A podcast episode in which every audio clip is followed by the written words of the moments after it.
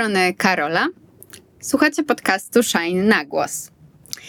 A dzisiaj w naszym podcaście poruszę temat dorastania, wychowywania się z rodzeństwem w spektrum autyzmu.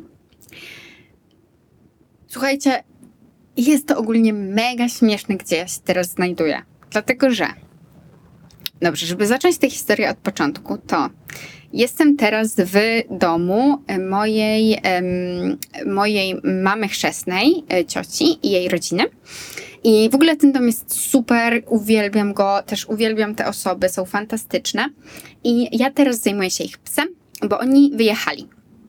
I dzisiaj tak się złożyło, że odwiedziła mnie moja babcia i mm, razem z moją babcią postanowiłyśmy posłuchać podcastu tego, który nagrałam o mojej mamie, czyli jej córce, który nazywa się Czego nauczyła mnie moja mama.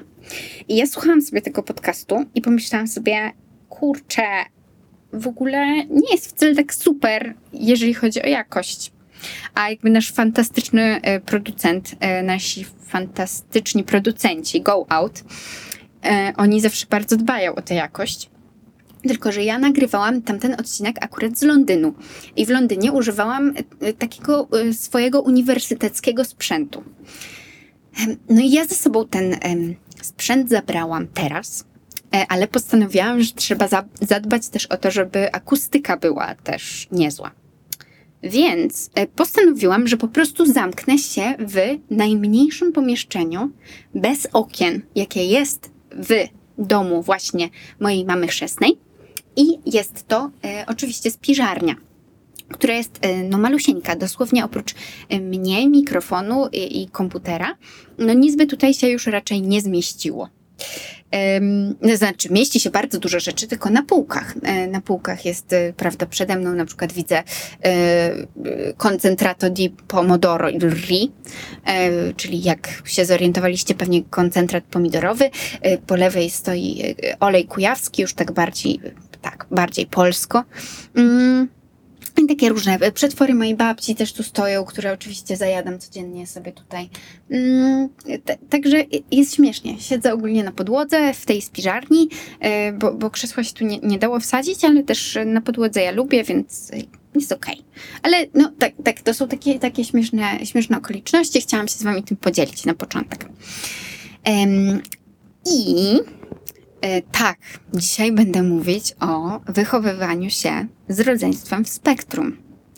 I słuchajcie, jest to drugi już odcinek, co prawda nie z rzędu, ale kolejny już z moich odcinków podcastu Shine, który ja chciałam nagrać od samego początku, od kiedy my zaczęłyśmy nagrywać podcast.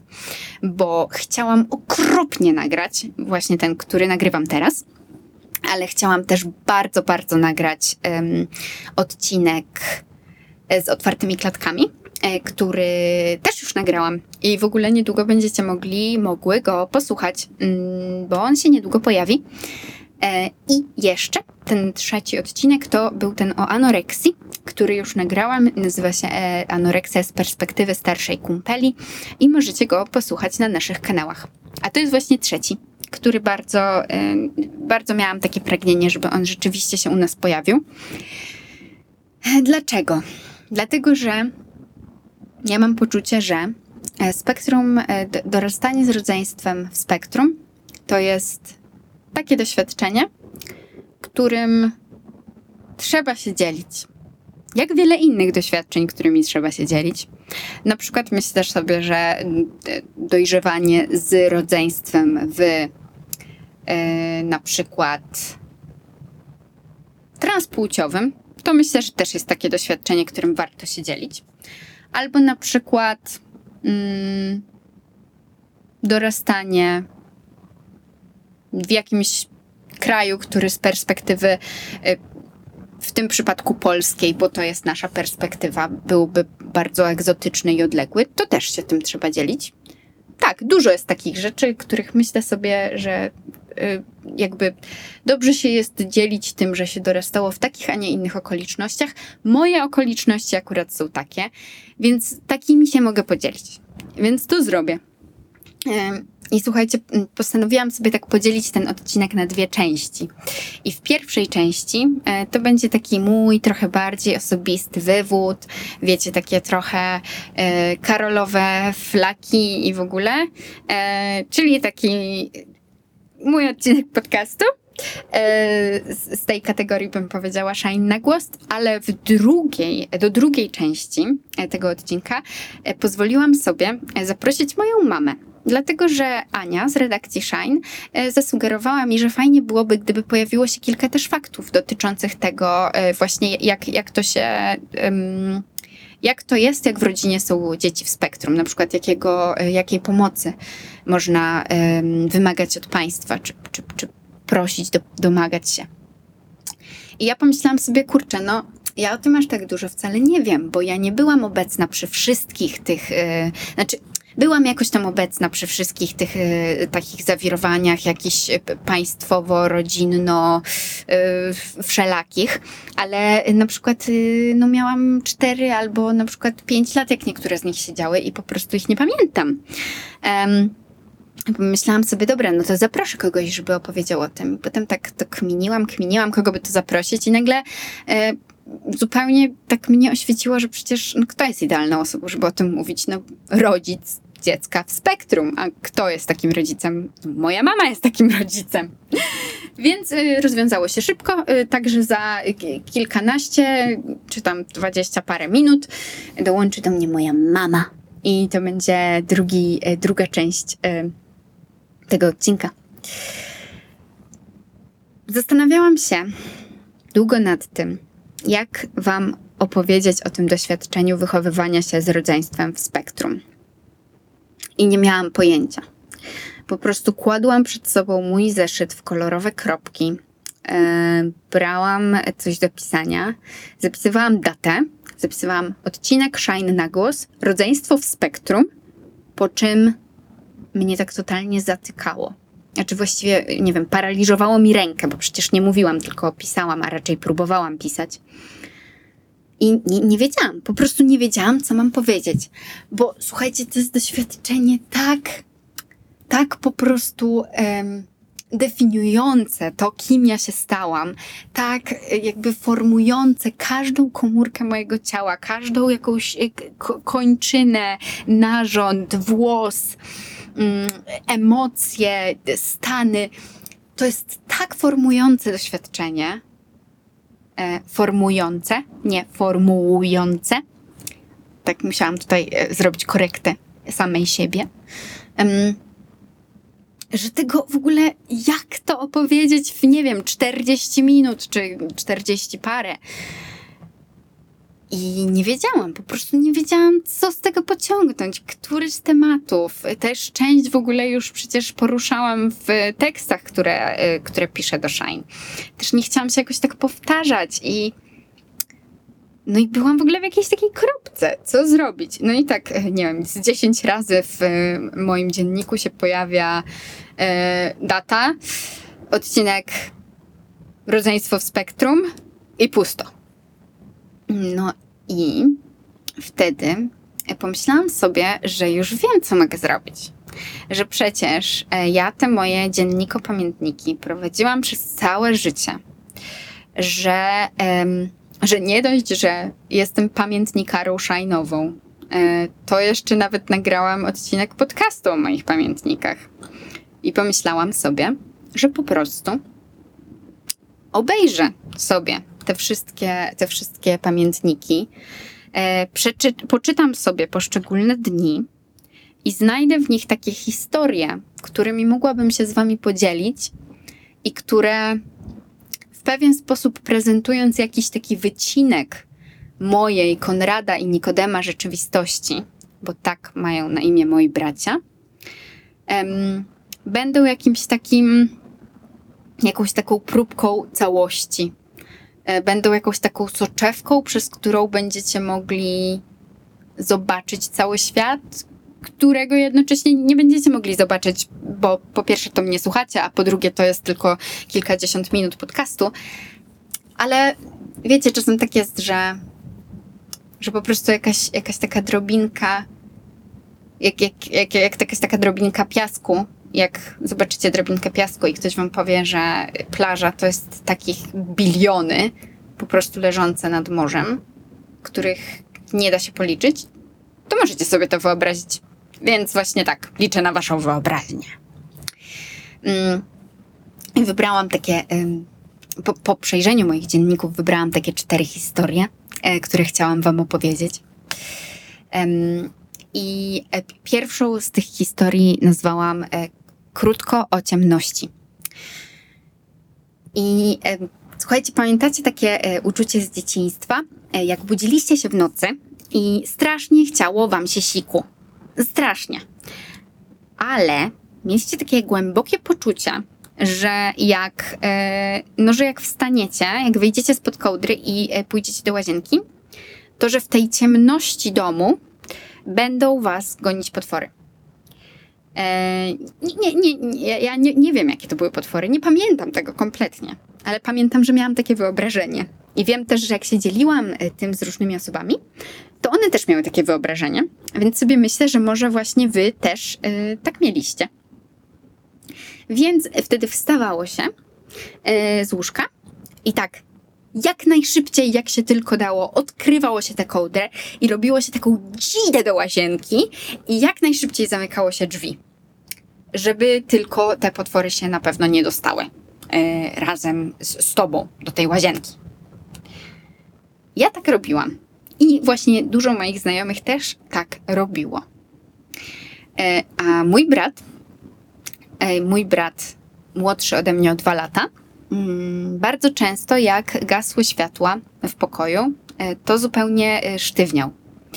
Jego ciało się stawało takie jakby e, zupełnie nieosiągalne, trochę tak jakby po prostu zapadał w sen w e, milisekundę. Tylko że w taki sen, z którego, w którym jakby taki kamienny sen. Sen totalnego kamienia.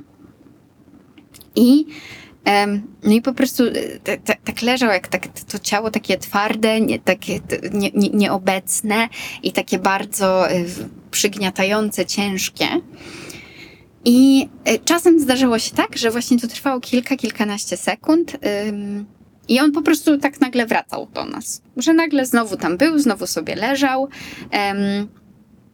I tak sobie myślę, że to jest jakieś takie pierwsze moje wspomnienie w ogóle, kiedy zaczął się we mnie zalęgać taki lęk o Konrada, e, o jego życie w ogóle, o to, że co z nim się dzieje, jak on tak znika, um, gdzie on...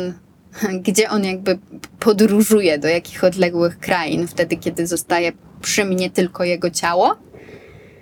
Um, i po latach tak naprawdę my się dowiedzieliśmy, że to była padaczka, że to po prostu były, um, były epizody padaczkowe, jeszcze wtedy bezdrgawkowe, ale dowiedzieliśmy się tego no dużo, dużo, dużo lat później. Też, no też ja, ja tego nie mogłam w jakiś taki racjonalnie medyczny sposób zrozumieć, jak, jak miałam te parę lat.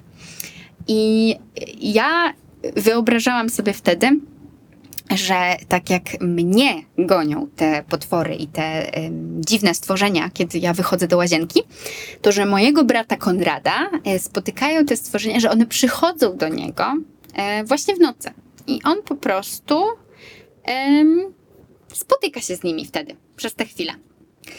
I to był taki mój rodzaj tłumaczenia sobie rzeczywistości, takiego trochę, trochę tworzenia sobie takiego, e, takiego mitu, że, mm, że ja nie mam tej odwagi, żeby się z nimi spotkać, że ja, że ja muszę biec, uciekać przed nimi, a, a że on po prostu ma tę odwagę i że nie ucieka, że staje po prostu przed nimi oko w oko i...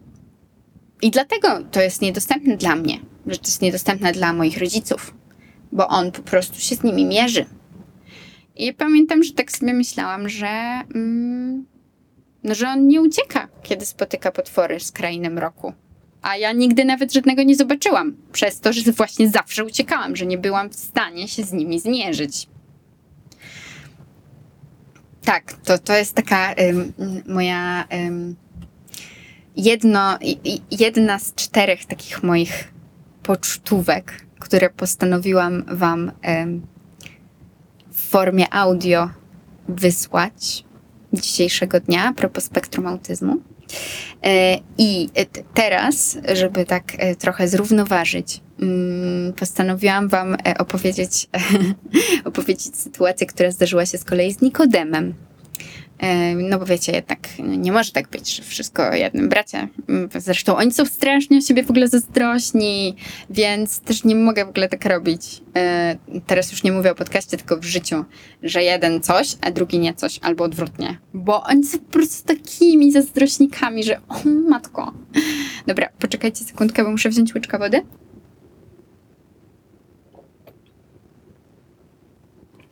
Dobra, już jestem. Więc sytuacja z Nikodemem, którą... Yy, Nikodem w ogóle, muszę wam to też powiedzieć, yy, w ogóle pewnie powinnam zrobić takie wprowadzenie, zanim zaczęłam opowiadać o Konradzie, ale yy, przez to, że ja tak dużo gadam o chłopakach i tak dużo też o nich piszę w Shine, to ja mam takie wrażenie, że wy już yy, ich znacie. I dlatego tego nie zrobiłam, ale w sumie ktoś może włączył właśnie teraz Shine na głos, to jest pierwszy odcinek, którego słucha. E, więc jeżeli tak jest, a, a może tak być, to, y, to chciałam wam zrobić takie wprowadzenie, że Konrad jest w, w, głęboko w spektrum autyzmu, em, jest, em, jest niewerbalny mm, i trzeba mu asystować mm, podczas czynności takich codziennych, a Nikodem jest bardzo, bardzo... bardzo skrajnie po drugiej stronie tego spektrum i on bardzo tak sobie radzi samotnie dobrze. Nie życzy sobie raczej naszej obecności za dużo. Dobrze się czuje sam, egzystu- sam tak ze swoim życiem, ale ma pewne trudności społeczne. Więc przechodząc do pocztówki drugiej, która jest, w ogóle tak mi się podoba, że tak wpadłam te pięć minut temu na to, że to jest taka pocztówkowa forma. Że takie wam wysyłam pocztówki z dzieciństwa, z wychowywania się z rodzeństwem spektrum autyzmu. Jakoś mi się spodobało to, tak nie wiem, estetycznie jest to dla mnie przyjemne. Więc mm, drugi, drugą pocztówkę, która dotyczy Nikodema, zatytułowałam Lekkość zadawanych pytań. I słuchajcie, to jest taka, taka tak naprawdę dosyć błaha sytuacja, ale właśnie ona pokazuje taką nietypowość, nietypowość, atypowość funkcjonowania Nikodema, jeśli chodzi o sytuacje społeczne. Jeśli chodzi o życie w towarzystwie, bycie z innymi ludźmi, to w jaki sposób Nikodem rozmawia, wysławia się. Więc pewnego dnia, to było w ogóle całkiem niedawno, czyli Nikodem lat piętnaście. Mieliśmy gości, no i goście przyjechali ze swoim synem, który jest w wieku podobnym do Nikodema i też jest w spektrum. I plan był taki, żeby chłopcy tam pogadali, zakumplowali się i w ogóle... A Nikodem jest ogólnie strasznym game, gamerem. Jest takim totalnym gamerem. No jakby najlepsze, co można mu zaoferować, to jest po prostu pykanie z nim na PlayStation czy gdzieś tam. I zanim oni przyjechali, ci goście, to Nikodem właśnie poszedł do mamy i zapytał się mamy, czy ten kolega, ten chłopiec będzie z nim grać na PlayStation. I mama powiedziała, że, że, że nie wie, że ona go jeszcze nie poznała i że musi się zapytać, jak przyjedzie. I Nikodem wtedy zapytał mojej mamy, a on w ogóle mówi? No i moja mama na to odpowiedziała, nie wiem, Niki, zobaczymy. Pytanie wzięło się z tego, że no właśnie Konrad, czyli nasz drugi brat, jest niewerbalny. Więc, no więc Niki wziął to za sensowne, żeby zadać takie pytanie. I w trakcie tego proszonego obiadu Nikodem, Nikodem akurat nie był wtedy w domu na początku i wrócił w trakcie obiadu. No i wchodzi tam do domu, wchodzi do jadalni i jeszcze w ogóle w kurtce, w butach. Wchodzi i mówi: dzień dobry. A czy on mówi? I e, na to zapadła taka chwila ciszy, e, po czym rodzice, już nie pamiętam, czy to był, był, był któryś, któryś rodzic, e, chłopca, kolegi, gościa, odpowiada: dzień dobry, nie. Na co Nikodem odpowiedział: aha, odwrócił się i w ogóle zniknął na y, kolejną godzinę w swoim pokoju. Ale ci rodzice tego chłopca mieli absolutny w ogóle dystans do tego, jakby znają też spektrum, więc byli tacy: nie, w ogóle nic się nie dzieje, wszystko jest super, nie przejmujcie się. No więc tam dalej obiad trwał. No i Niki pojawił się znowu za kolejną godzinę e, po tym, jak zniknął. I, e, no i zobaczył, że gość, chłopiec, pomaga naszej mamie nosić ciasto. E, nosić ciasto i tam jakoś w międzyczasie z tym ciastem jeszcze coś tam była, jakaś sytuacja, ja dokładnie nie pamiętam, ale w każdym razie było widać, że tak tutaj super, że jest taki obrotny e, ten chłopiec. I Nikodem drugie zdanie, jakie wypowiedział e, podczas obiadu, to było: no, może nie mówi, ale sobie radzi. I powiedział to do wszystkich, my się wszyscy roześmieliśmy. Była to bardzo komiczna sytuacja. I, i, i potem tak naprawdę bardzo się rzeczywiście z tym chłopcem polubił. Um, kolejna pocztówka, o której chciałam wam opowiedzieć, tak naprawdę dotyczy zdecydowanie bardziej mnie niż, um, niż Nikodema i Konrada. No bo to ja jestem tym rodzeństwem e, wychowującym się z braćmi w spektrum autyzmu. I to jest ta taka, mm, taka tak naprawdę niewielka rzecz, ale myślę, że jakaś, um, jakaś też e, ciekawa, jeśli chodzi właśnie o to bycie so, soczewką taką, e, poprzez którą można zobaczyć pełen obraz takiego świata, w jakim my żyliśmy.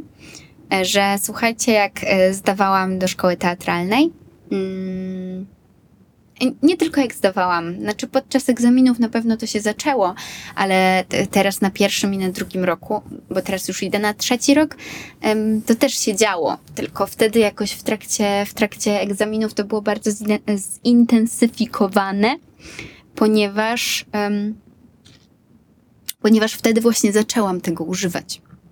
Ale o czym mówię? Mówię o tym, że podczas, jak zaczęłam, zaczęłam właśnie robić aktorstwo i w pewnym momencie, w pewnym momencie to aktorstwo zaczęło być dla mnie dużo bardziej ścieżką na życie, zaczęło mi się jawić jako jakaś ścieżka na życie, już przestało być tylko takim, takim przyjemnym sposobem na spędzenie weekendów. A okazało się, że, że chciałabym robić z tym coś więcej po prostu. I tak sobie wykombinowałam, więc zaczęłam do tego bardziej podchodzić tak poważnie. Wybierałam sobie teksty, wybierałam monologi, ćwiczyłam je, rozmawiałam też z różnymi osobami, z różnymi moimi nauczycielami, jeżeli chodzi o aktorstwo, nad tym, jak bym mogła dalej pracować, się rozwijać i... Mm, I różne osoby, ale też sama sobie y, mówiłam o tym, zastanawiałam się nad tym, zadawałam sobie pytania, w jaki sposób y, włączać w sobie jakieś stany, jak dochodzić do jakichś emocji, gdzie ich w ogóle w sobie szukać, czy we wspomnieniach, czy w jakichś wyobrażeniach, czy w... Y, y, czy może właśnie zupełnie tak poprzez ciało i... i To, to pe- pewnie wiele z was gdzieś się z tym mierzy, jeżeli pracujecie z emocjami, że właśnie zastanawiacie się, gdzie, gdzie jest je najlepiej znaleźć tak naprawdę, gdzie jest ten wór z emocjami. I no słuchajcie, okazało się dla mnie, że um, ja to dopiero w ogóle zauważyłam po jakimś czasie, że nagle wszystkie, że wszystkie emocje, że wszystkie emocje, które potrafiłam sobie jakoś określić, nazwać i, um, i próbować szukać dla nich takich włączników e, i takich impulsów, które by jakoś te emocje do mnie przywoływały, które by sprawiały, że te emocje byłyby bliższe niż to, w jakim stanie jestem tu i teraz, Okazało się, że to wszystko są rzeczy związane z chłopakami, z moimi braćmi, z Konradem i z Nikodemem. Okazało się, że tak naprawdę ja nie mam wiele takich emocjonalnych sytuacji, emocjonalnych połączeń związanych w ogóle ze światem zewnętrznym.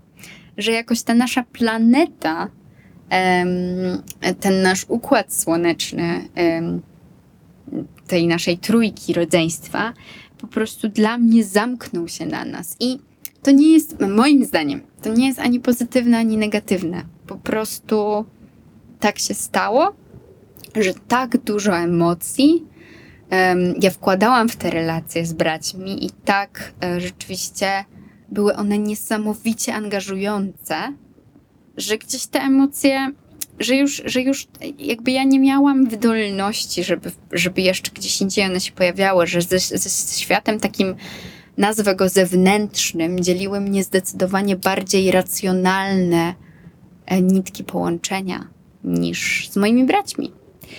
I nagle po, nie wiem, czy miesiącach, czy może nawet latach trenowania aktorstwa mm, zorientowałam się, że właśnie przepuszczam wszystko przez moich chłopaków.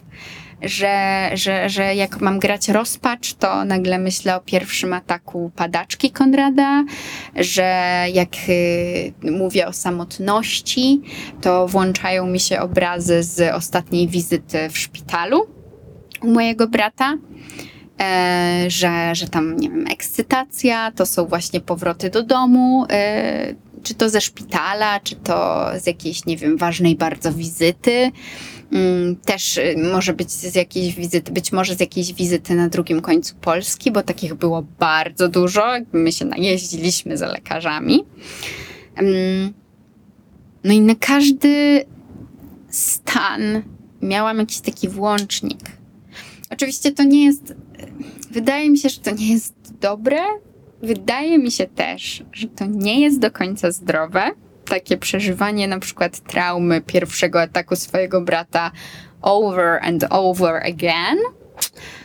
Um, tak myślę. Ale, um, no ale z czasem jakby jak zauważyłam, że ten system może nie jest właśnie taki zdrowy, nie jest taki dobry, to przestałam, przestałam to robić. Ale jakieś takie bardzo dla mnie um, ważne było zauważenie tego, że że bezwiednie wszystkie moje emocje połączyłam takimi tak naprawdę nie nitkami, tylko jakimiś grubymi sznurami e, z moimi braćmi, e, że, że po prostu ja e, coraz rzadziej w ogóle funkcjonuję emocjonalnie dla siebie jako ja, że dużo bardziej funkcjonuję jako my e, i że jeżeli ktoś mnie pyta, co u mnie słychać, albo jak się czuję, to że bardzo często ta wiadomość jest zupełnie bezpośrednio powiązana z tym po prostu, w jakim stanie są moi bracia. Bo to jest to, z czym ja rezonuję emocjonalnie. I nie wiem, chciałam powiedzieć, że to jest jakieś, bo tak jakoś zdania często kończy się w taki sposób, ale właśnie to nie jest takie albo takie, to jest to jest po prostu bardzo nasze, bardzo moje, bardzo o mnie. I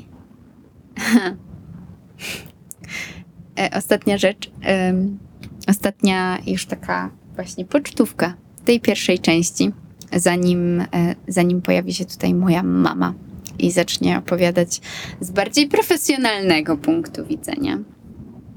To chciałam wam opowiedzieć o relacji mojego młodszego brata Nikodema z naszymi psami. Nazwałam, zatytułowałam tę pocztówkę Nikodem, jak się czujesz? Jak szmacianka? Bo rzeczywiście taka wymiana zdań kiedyś między nami padła.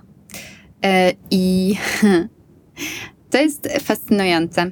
Właśnie jak Nikodem em, czuje się i czuje się, na, się nawzajem z naszymi psami.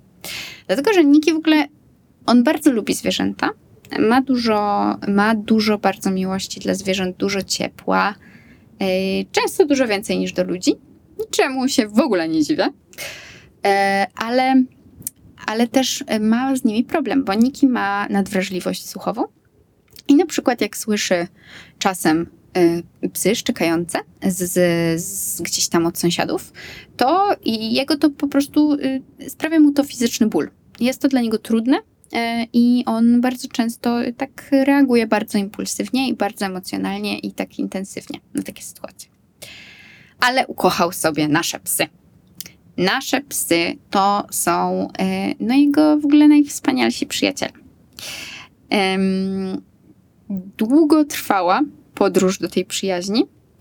Wcale to nie było oczywiste. Wcale to nie stało się od tak po prostu. Nikodem nad tym bardzo długo pracował. I dobra, łyczek wody, sekundka.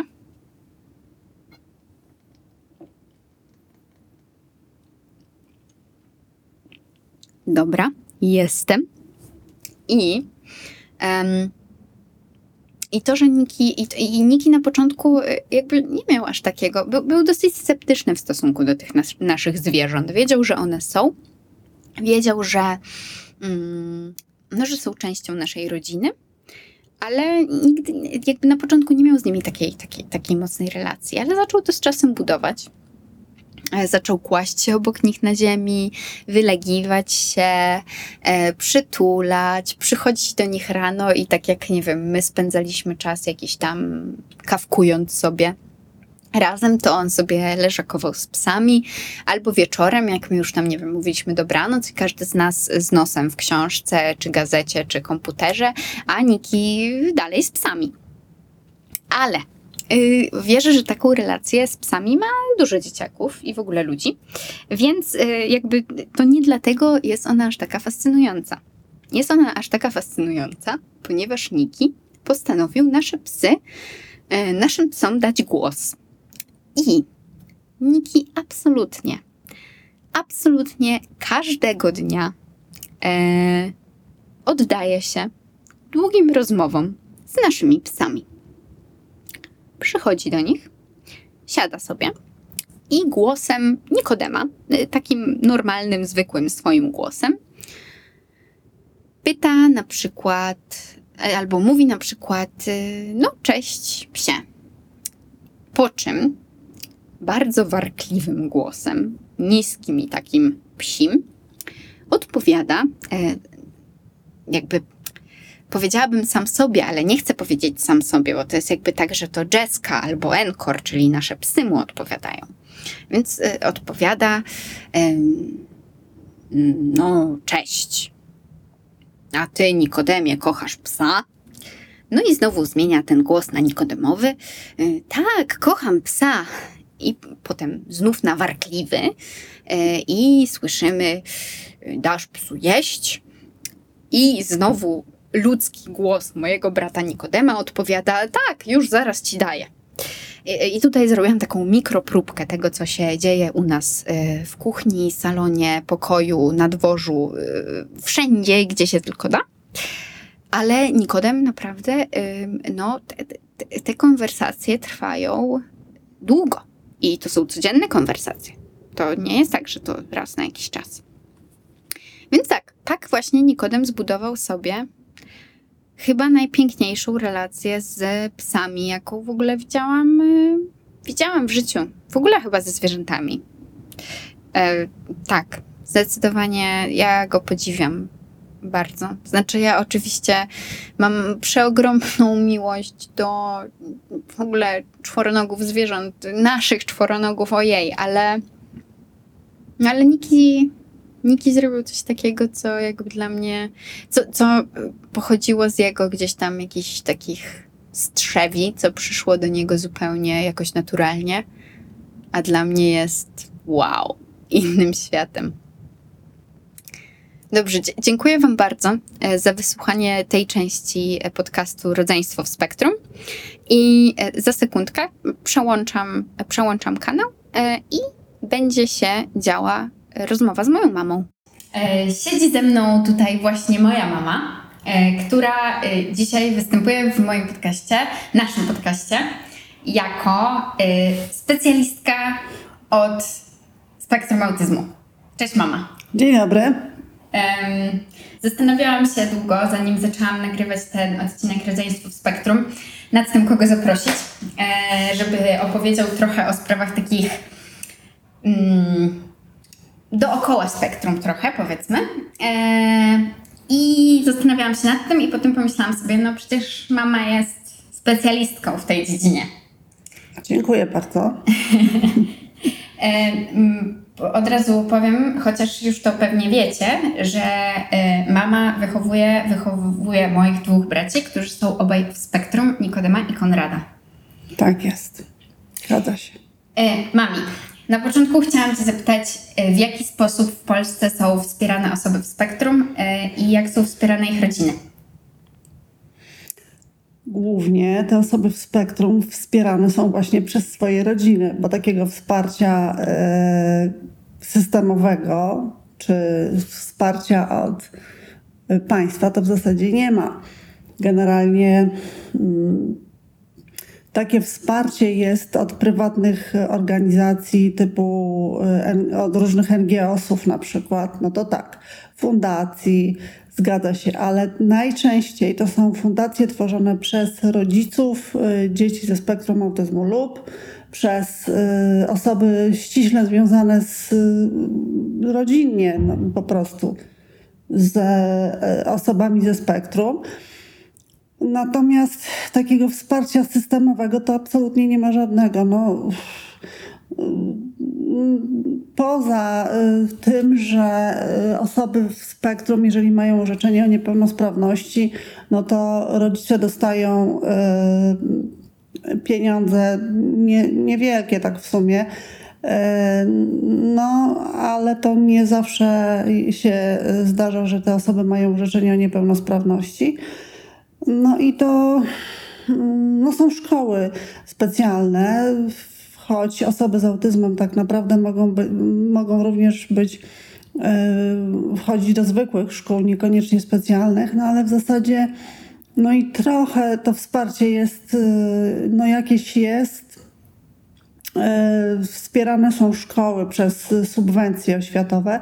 Yy, No nie jest to żadna rewelacja. No, wysokość owszem spora, ale, ale wsparcie oświatowe jest no, nie zawsze takie, jak powinno być, mówiąc krótko. No właśnie, czyli jeżeli nie ma pomocy od państwa, nie ma pomocy systemowej, to, to gdzie takiej pomocy szukać? Najlepiej szukać pomocy w fundacjach różnego rodzaju, w takich jak wcześniej mówiłam, fundacjach tworzonych przez rodziców. W dużych miastach tych fundacji na pewno jest sporo. Chyba najgorzej jest w małych miejscowościach albo na wsiach. To już w ogóle jest, no myślę, że słabo. Tak, takie sygnały kiedyś docierały do mnie, że, że, że na wsi po prostu te dzieci są, no niestety, ale często w ogóle poza wszelakim systemem zupełnie. Nawet trzymane w komórkach. To, i to też się zdarzało. Dobra, to teraz zboczę na chwilę z tego tematu państwa polskiego i jego braku pomocy. I chci- y- chciałam Cię zapytać o spektrum, jeżeli chodzi o y- to rozróżnienie na spektrum u dziewczynek i u chłopców. Dlatego, że tak naprawdę u spektrum u dziewczynek, y- o spektrum u dziewczynek się mało słyszało. Ostatnio wydaje mi się, że też dzięki na przykład y- dziewczynie w spektrum, E, czyli Ewie Furgał i też e, dzięki pewnie na przykład Dorocie Kotas, która napisała Pustostany i e, cuk, cuk, Cukry, cukry e, że coraz więcej się słyszy i też na mediach społecznościowych. I chciałam Cię zapytać, jakie są różnice? Nie jestem specjalistką w tej dziedzinie, ale y, wiem na pewno z różnych y, podcastów też i z różnych, y, słucham sobie na YouTubie różnych ciekawych rozmów, live'ów różnych, z różnych fundacji, że dziewczyny potrafią się świetnie maskować, że na przykład potrafią być bardzo błyskotliwymi obserwatorkami i po prostu...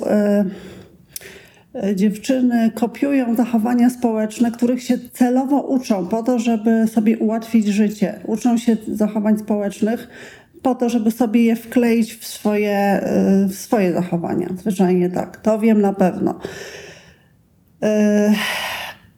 No na pewno jest trudniej zdiagnozować spektrum u dziewczynek, zwłaszcza jeżeli dziewczyny są w normie intelektualnej, są w spektrum, to, to potrafią no, doskonale właśnie maskować się i po prostu tego nie widać, więc diagności muszą być naprawdę bardzo sprawni, żeby, żeby takie spektrum u dziewczynki, jeśli oczywiście jest to spektrum, jakby odnaleźć.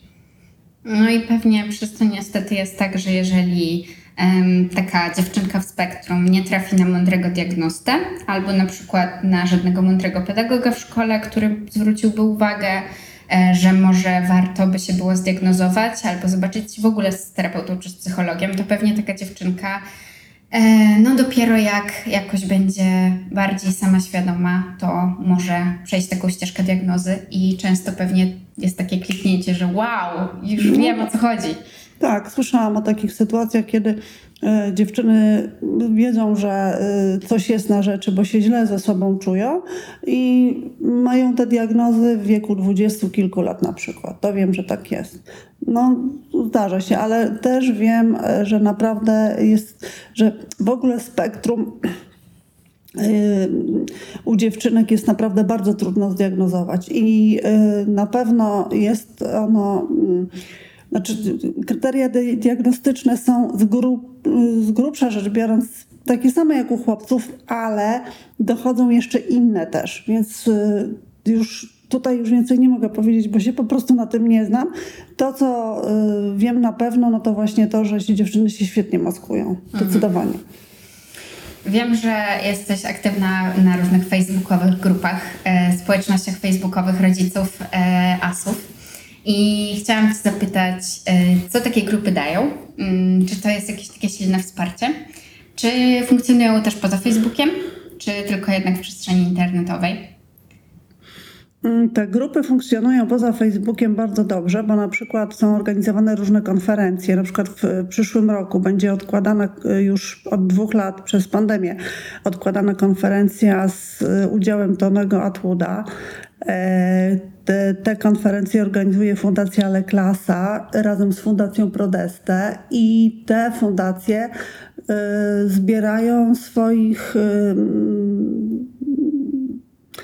y, właściwie te grupy facebookowe y, zbierają swoich uczestników y, no, do takich właśnie wydarzeń, do takich właśnie konferencji różnych.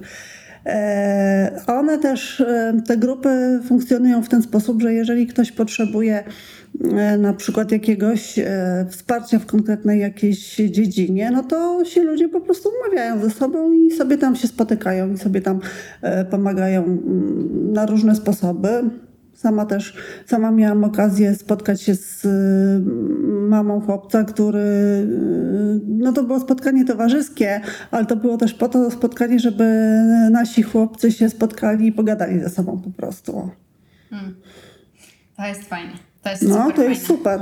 To jest fajne, naprawdę. No i teraz też wymyśliłam, że jeden chłopiec nauczy naszego chłopaka zasad jazdy na rowerze, bezpiecznej jazdy na rowerze i się udało akurat skomunikować. Spotykamy się w środę. Mam nadzieję, że się spotkamy. No i to jest super, no. To, to właśnie o to chodzi. Poza tym no, dużo porad prawnych tam można uzyskać i, i takiego wsparcia po prostu.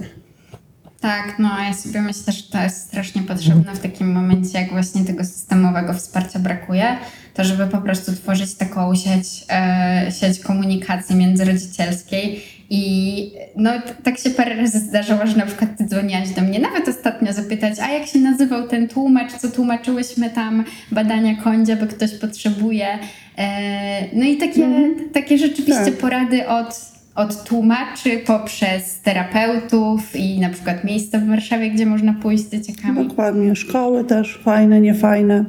O właśnie, szkoły. Właśnie w temacie szkół Cię chciałam zapytać, jakie są możliwości w ogóle takie szkolno-edukacyjne dla osób w spektrum w Polsce? Wiem, że masz perspektywę bardziej warszawską, więc może, no jakby powiedz o tyle, ile możesz o polskich, o Polsce w ogóle, a jak, nie, jak czujesz się bardziej warszawsko, to po prostu powiedz o Twoim doświadczeniu.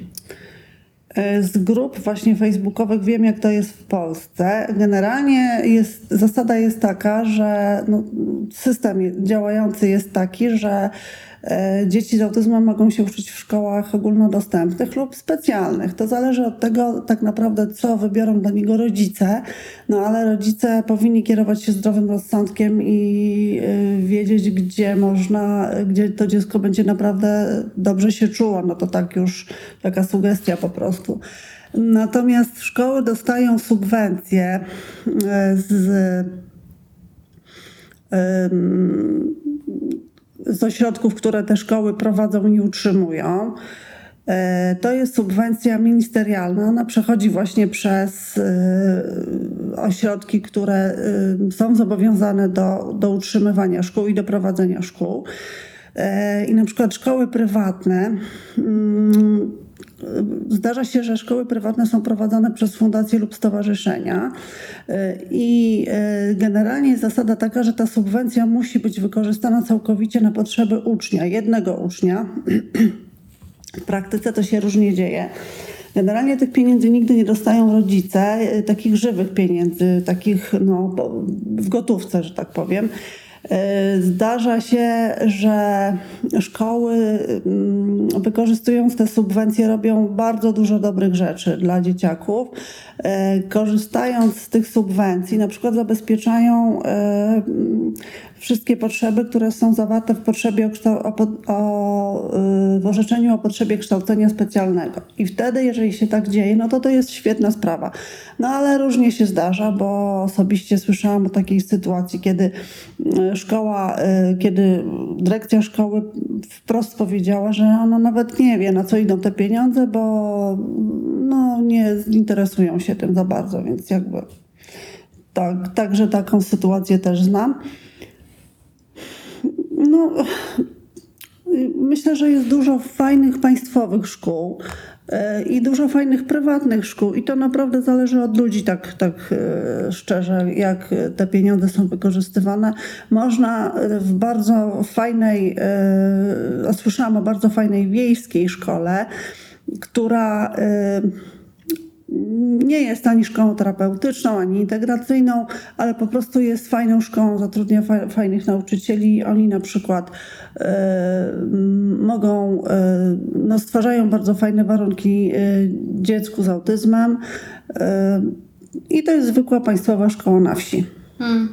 No właśnie chyba trochę jest tak, że w momencie, w którym mamy taką lukę w systemie, który nie pomaga, to ostatecznie wszystko zależy od człowieka. Dokładnie tak. Że jak się trafi na fajnego, to będzie fajnie, a jak się trafi na słabego, no to... Zespół jeszcze, też, też jest ważny zespół, żeby, żeby ludzie chcieli te pomysły tego fajnego jednego człowieka realizować i to wtedy działa po prostu i już. Mhm. A jak taka osoba w spektrum skończy już szkołę, to ma w Polsce jakieś możliwości zawodowe? Mm. Myślę, że szkołę mówimy o tym, że skończy liceum na przykład, tak? No bo zależy od możliwości osoby. No jeżeli ktoś jest w stanie skończyć szkołę podstawową, może iść tym normalnym, takim standardowym trybem, może również skończyć studia, to jest jak najbardziej możliwe. No, może trudne, pewnie dużo trudniejsze niż no, w normalnych, zwykłych przypadkach. No a jeśli to jest szkoła specjalna, no to też zależy od kondycji osoby, no bo w, w spektrum są też różne sprzężenia, więc oprócz autyzmu różne inne rzeczy występują i wtedy no to już jest zupełnie inna sytuacja, ale y, zawodowo myślę, że jest sporo ludzi, y, nawet całkiem obecnych w przestrzeni publicznej, które są w spektrum i nawet mówią o tym, y, że są w spektrum i no, radzą sobie zawodowo, na przykład w wolnych zawodach różnych. Ale, ale często jest tak, że, no, że kończy się powiedzmy jakąś szkołę przysposabiającą do pracy i wtedy te osoby generalnie siedzą w domu. Tutaj się też otwiera pole do działania dla różnych społecznych organizacji, no bo takie osoby trzeba po prostu wyciągać z domu i aktywizować zwyczajnie, tak? I No ale to nie jest, to nie leży w gestii, w, zainteres- w gestii jakby takiej zainteresowania naszego państwa, to na pewno nie leży. Czyli w sumie jest tak, że jak sama nazwa spektrum wskazuje, to też tak jest z możliwościami zawodowymi, że po prostu jest to spektrum, w którym w zależności jaki jest, no, gdzie tam na tej osi jesteś e, różnych problemów i możliwości, to możesz znaleźć taką albo inną pracę, że ta rozpiętość jest dosyć szeroka. No tak, no generalnie nie, nie jest to tak... Yy... Nie byłabym tutaj taką bardzo wielką optymistką, że nagle te wszystkie osoby ze spektrum znajdują pracę, bo na pewno tak nie jest. No, trzeba się przy tym naprawdę nieźle natrudzić i taki, taką osobę trzeba też bardzo dobrze poprowadzić jakby przez w ogóle dzieciństwo, przez podstawówkę, przez liceum. Myślę, że ważne jest to, żeby taki człowiek miał wsparcie psychologa, psychiatry i wtedy być może ten jego, to jego spektrum nie będzie przeszkodą w jakimś rozwoju. No ale na to potrzebne są oczywiście, co wiadomo, pieniądze. No tak. Um, kurczę, miałam jakieś teraz pytanie. A wiem, że są przecież też takie miejsca, które są specjalnie stworzone po to, żeby dawać pracę y, osobom, y, osobom neurotypowym, prawda? Na przykład y, jest ta kawiarnia Życie jest fajne. Jest, tak, znam te kawiarnie i to całe szczęście, że jest. I też jest kawiarnia Pożyteczna i jeszcze kilka innych, na przykład Synapsis stworzyło takie miejsce.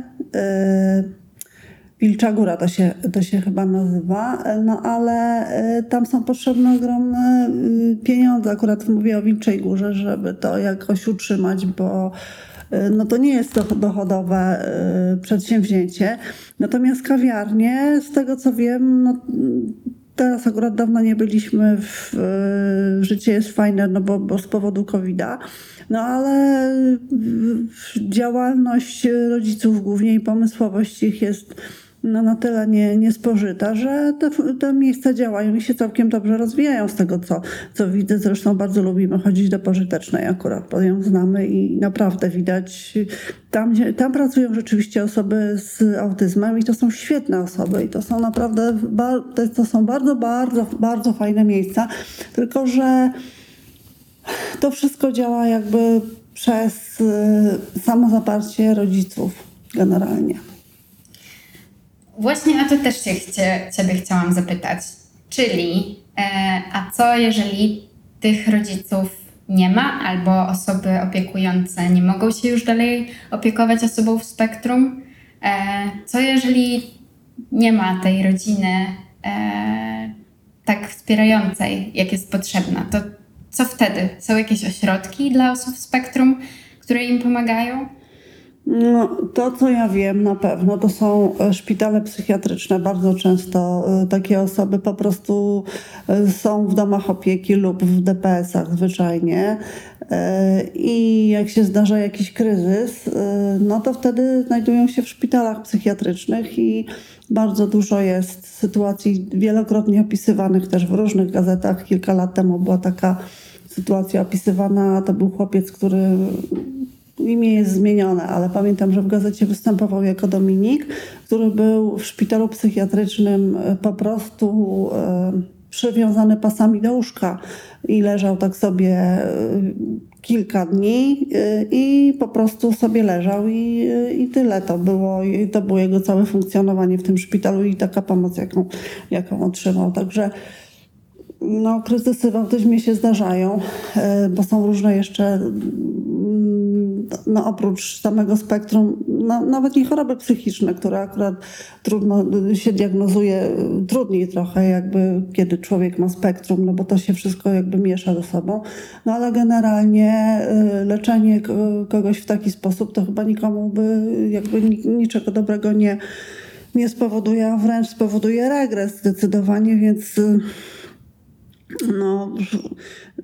To są straszne rzeczy i wszyscy uciekają od myślenia o tym, co się takiemu człowiekowi przytrafi, jak, no nie wiem, rodzice umrą na przykład, no bo to są po prostu czarne jakieś... czarne same scenariusze. Generalnie takich domów opieki dla, dla osób z autyzmem jest naprawdę bardzo mało. W tej chwili wiem o, o tym, jak, że powstają chyba dwa na terenie Mazowsza, ale no, na pewno jest jeden w Gdańsku, ale to są domy przeznaczone właśnie dla osób z autyzmem, stworzone przez rodziców. Przez rodziców generalnie. No tak. Kurczę, chciałam jakimś bardziej pozytywnym akcentem zakończyć. Ale rzeczywistość polska dla osób w spektrum jest średnio wesoła, więc zmieniajmy ją. Ja mam taki zamiar. Eee, też jestem nie wyjątkiem tutaj, bo jestem siostrą osób w spektrum, więc oczywiście nie jestem e, nikim, kto nie byłby bezpośrednio dotknięty tą sytuacją. Ale ci wszyscy, którzy planujecie jakieś polityczne ścieżki, to musicie zmienić system.